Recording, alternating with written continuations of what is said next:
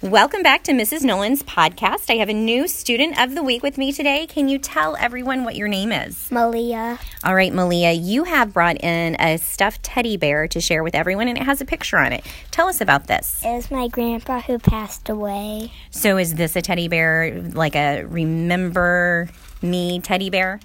Yes. Okay. Does it have a name? Grandpa Bear. Awesome. That's perfect. I love that, how you have that special thing to remember your grandpa by.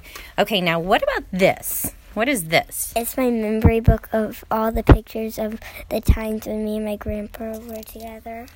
That is so special. So, you have a special teddy bear to remember him, and you have a photo book to remember him by.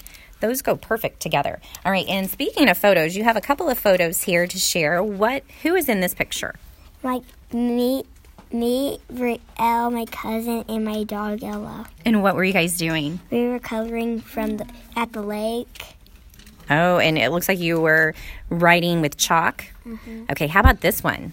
This is me and an American girl doll named Brielle. You have an American girl doll named Brielle after your cousin, or is she your friend? Um, she's my cousin. Your cousin. I thought you said that. Okay, now you have some friends who are going to ask you a question. Keelan has a question. What is your favorite number? Two. Number two. Okay, and Gunnar has a question. What is your favorite breed of dog? Cockapoo. And Aiden has a question. is your favorite toy? Jojo C. Waddell. Okay, well, thank you for sharing. And I hope everyone tunes in next time for our next student of the week.